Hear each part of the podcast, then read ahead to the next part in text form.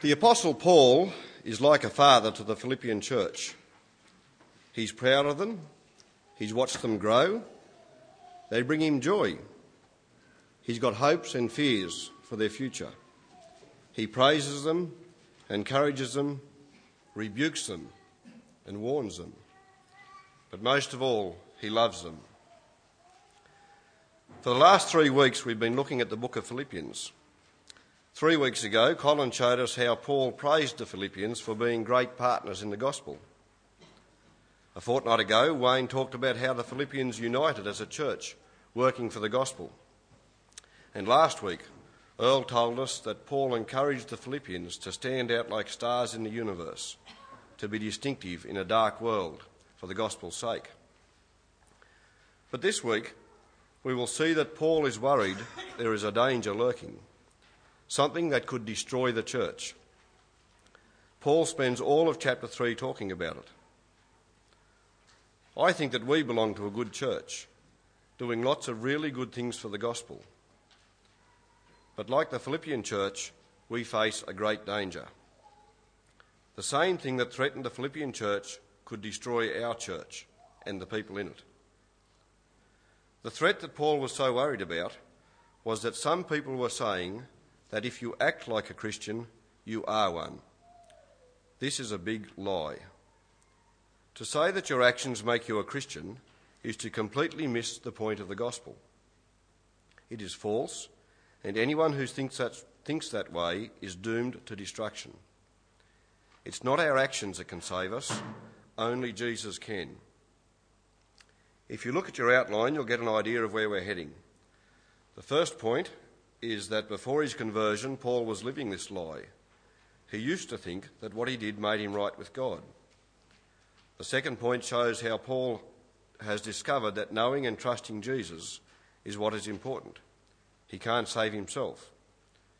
And the third point is about us and how we can avoid falling into the trap that Paul was so worried about. Let's pray. Dear God, thank you for the Bible and thank you that we know that it is true. Please may your Spirit help us to understand together what it's saying to us today and then to help us to put it into practice. Amen. Who are you and what do you do? If I meet someone, one of the first things I want to know about them is what they do, what their job is. I'll normally have real trouble remembering their name, but I'll probably remember what their job is. It's a bit, it's a bit sad, really, that who a person is is often defined by what they do. There is so much more to a person than just their job. The fact that our daughter Megan is a student, or that I am a farmer, tells you hardly anything about who we really are. But in this part of Philippians, Paul spends a fair bit of time telling us about who he is and what he does. We will find out that when it comes to important stuff, Christian stuff, who we are and what we do go hand in hand. Paul says in verse 1 Finally, my brothers, rejoice in the Lord. It is no trouble for me to write the same things to you again, and it is a safeguard for you. Paul is obviously reinforcing things he's already told them, and it's important to remind them. Clearly, we should never tire of hearing the truth or reading our Bibles. We should be keen to come to church. Our school principal at Manduran, uh, while trying vainly to encourage Roger to learn maths, said, repetition, repetition, repetition. The same for us.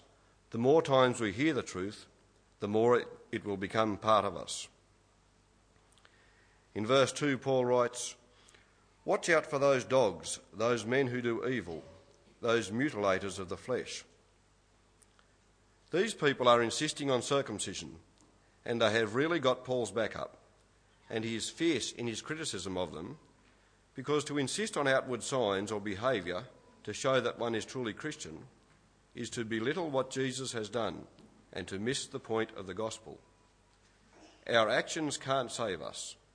It is only through Jesus that we can be right with God. And Paul explains in the rest of this chapter why this is true and why these false teachers are so dangerous. In verse 3, we come to Paul's description of the early church. He says, For it is we who are the circumcision, we who worship by the Spirit of God, who glory in Christ Jesus, and who put no confidence in the flesh. By saying, We are the circumcision, he is saying that he and his fellow Christians are God's chosen people.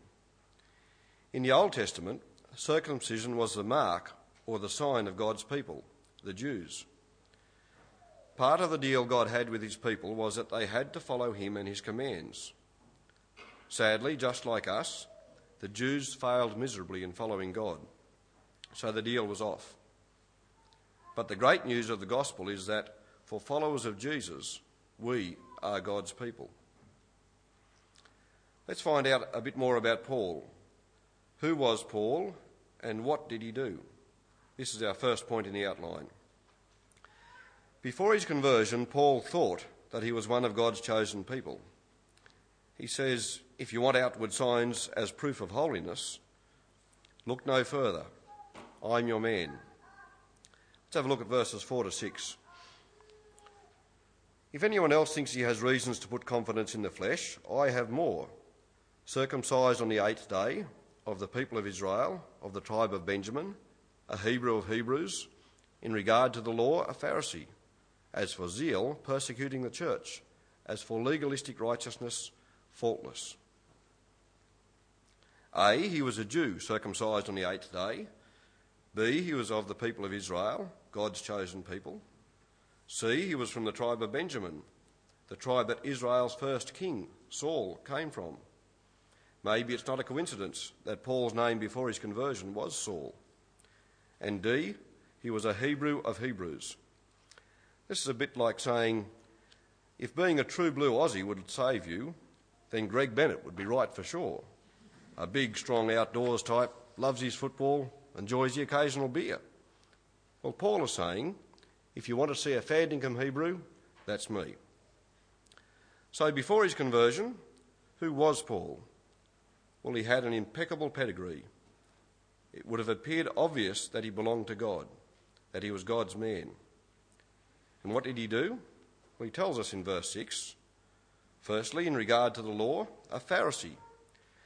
Now, to the Jews, obedience of the law was paramount, and the Pharisees were the strictest sect among the Jews.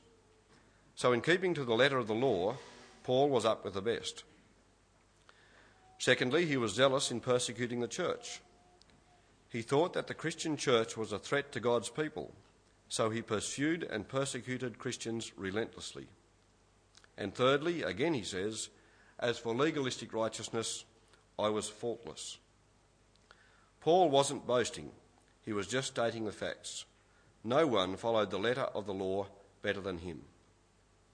So in his old life, Paul saw himself as a man belonging to God's chosen people by birth. And what he did was put his faith in his own actions. He thought his legalistic observance of the law would make him right with God. From verses 7 onwards, we see a very different Paul, a new Paul. Gone is the old reliance on himself and his actions. The new Paul is totally reliant on Jesus. We're up to the second point in the outline. We read in verses 7 to 9 But whatever was to my profit, I now consider loss for the sake of Christ. What is more, I consider everything a loss compared to the surpassing greatness of knowing Christ Jesus my Lord, for whose sake I have lost all things. I consider them rubbish, that I may gain Christ and be found in him, not having a righteousness of my own, righteousness of my own that comes from the law, but that which is through faith in Christ, the righteousness that comes from God and is by faith. The things that Paul used to put his faith in, his heritage and his law keeping, he now considers loss. Not just unimportant, but loss, rubbish. The problem was for Paul and is for us that anything that distracts us from Jesus and what he has done for us is bad news. No, it's more than that. Paul isn't just talking about distractions that might take up too much time, like sport or TV or work. He's talking about false teaching. False teaching is wrong and it will undermine the whole gospel.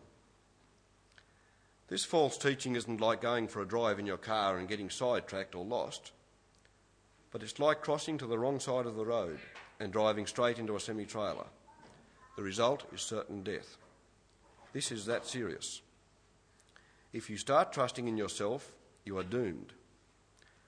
You see, it's a subtle difference, and that's why it's so dangerous. If we trust in Jesus and try to follow him, God will welcome us. But if we trust in ourselves and our actions and think that that will please God, then God will turn us away. If I think that by turning up to church each week or by contributing my fair share to the offering, that I am earning merit certificates from God, I'm not only kidding myself, I am losing sight of Jesus. Kay and I started teaching scripture this year out at Manduran, and that's a good thing. But sometimes it's really easy for me to think that other people, or even God, will notice what I'm doing and say, He's a good Christian. But if I do this, I'm having myself on, and I'm taking my eyes off Jesus. If I do this, I'll start trying to impress men and God, and will actually be pushing God away and trusting in myself. Paul regards anything that might lead him away from Christ as rubbish because he knows that only through Jesus can he be righteous. Paul knows and tells us there is no other way to be right with God than through faith in Jesus. Confidence in anything else is worse than misguided, it's dangerous.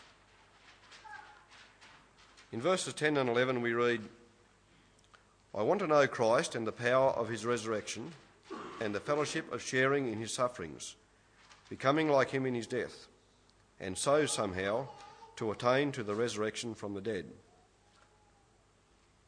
Paul's aim is no longer to obey the law, but to know Christ. The power of Christ's resurrection is God's way of bringing us back to Him. The power of the resurrection is that it transforms believers from aliens to God into God's sons. Paul wants to share in Christ's sufferings, this doesn't mean suffering from a cold or a sore toe, or because we've got a bad boss at work, or even because it doesn't rain. No, this means suffering for the gospel, suffering because we are doing God's will. Jesus did this to the point of death, and so must we. For some it may be physical death, for some it may be persecution. But for all of us, it must be putting everything else in second place behind following God. We must be prepared to sacrifice everything for the sake of following Jesus. And if we have faith in Jesus, we will somehow attain resurrection from the dead. Paul says somehow in verse 11 not to imply that he is unsure if it will happen, but to say that he is unsure how and when it will happen. In his case, he wasn't sure if he would be martyred soon or if God wanted him on earth for a while longer. He knew God was coming for him, he just wasn't sure when. So the new Paul, the converted Christian Paul, who is he? Well, he is God's Son, righteous through Jesus, having no merit of his own, but given life by Jesus Christ. And now listen to how Paul acts because of who he is. I'll read verses 12 to 14. Not that I have already obtained all this or have already been made perfect, but I press on to take hold of that for which Christ Jesus took hold of me. Brothers, I do not consider myself yet to have taken hold of it, but one thing I do, forgetting what is behind and straining toward what is ahead, I press on towards the goal to win the prize for which God has called me heavenward in Christ Jesus. Paul knows he isn't perfect but he knows what his goal and prize is. It is eternal life, life in heaven. Jesus has claimed the prize for Paul, but Paul hasn't yet taken hold of it. So he presses on. He strives and strains towards a goal. Can you see the difference between the old Paul and the new Paul? The old Paul thought his actions made him who he was, and the more laws he kept, the more godly he was. The new Paul's actions are because of who he is. He is God's chosen son, so he strives to prepare himself for everlasting life with God. Daily, he has to forget the past and to put his old way of life, his pride, and his mistakes behind him and press on towards a future in heaven. Take note of the difference. The truth is, Paul is not a Christian because he acts like one. Paul acts like a Christian because he is one. I'll say it again. The truth is that Paul is not a Christian because he acts like one. Paul acts like a Christian because he is one. So the old Paul thought he was right with God because of who he was and what he did. The new Paul knows he is right with God because of who Jesus is and what Jesus has done. Who was the new Paul? God's son. What does he do? He tries to live like God's number one son, Jesus. Verse 16, I think, sums up Paul's and the Christian's life well. Only let us live up to what we have already attained. We are saved people. We are God's children. We have a new identity. Let's live up to it. Let's be the people we are, God's children. In verse 15, Paul says, All of us who are mature should take such a view of things, and if on some point you think differently, that too God will make clear to you. I don't think Paul is making an arrogant statement. He is simply saying, This is the true gospel, and if you disagree with it, you're wrong. We can explain and defend the gospel with confidence because it's a truth. In verse 17, we read, Join with others in following my example, brothers, and take note of those who live according to the pattern we gave you. Why Paul can say such a seemingly self righteous thing as this is explained by 1 Corinthians 11, verse 1, where Paul says, Follow my example as I follow the example of Christ. So here Paul is, is not saying, I am the greatest, follow me. Rather, he's saying, Jesus is the perfect example. Let's follow him together. Verses 18 and 19 show that Paul doesn't take the attitude of, we're all right, the rest can please themselves. No, he weeps and mourns for the lost. I reckon that non Christians in Australia fall into two main groups. Firstly, those who say that Christianity is a load of hogwash and want nothing to do with it. If a person says, I don't believe in God, I don't trust Jesus, then in some ways I can accept that, sad as it is. As I wrote this, I actually cried because there have been people in my own family who have died as non believers, but they made a conscious decision. I think I'm even more sad for the second group those who think they are right with God but aren't. It would obviously be foolish for, and wrong for any of us to try and judge who is and who isn't saved. But some of my friends seem to think that because they come from a church going family, they believe in God and are not too bad, then God will look kindly on them and they'll be all right in, in the end. But they're wrong. Paul tells us, the Bible tells us that anyone who puts their faith in who they are or what they've done is lost forever. How sad it would be to think that you're right all of your life, only to find out at the end that you didn't understand at all. We need to be like Paul and grieve for those who are going the wrong way. Grieving after they've died won't do any good. Surely it must be my job and your job to show and tell them the truth before it's too late. Well, we've seen who the old Paul was and what he did, and the new Paul and what he did. But what about us? We're up to point three. Who are we? Let's have a look in verse 20. Paul says, Our citizenship is in heaven. We, that's us, Christians here today, are citizens of heaven living in a foreign world. Paul goes on in verse 20 And we eagerly await a Saviour from there, the Lord Jesus Christ, who by the power that enables him to bring everything under his control will transform our lowly bodies so they will be like his glorious body. Therefore, my brothers, you whom I love and long for, my joy and crown, that is how you should, you should stand firm in the Lord, dear friends. So, what do we do? We await a Saviour, Jesus, who with unlimited power will transform our lowly bodies so they will be like him. And we should stand firm while we wait. How can we stand firm? We follow Paul's example, and that is, we consider everything loss compared to knowing Jesus. We put knowing Jesus first. We accept that without Jesus, we are nothing.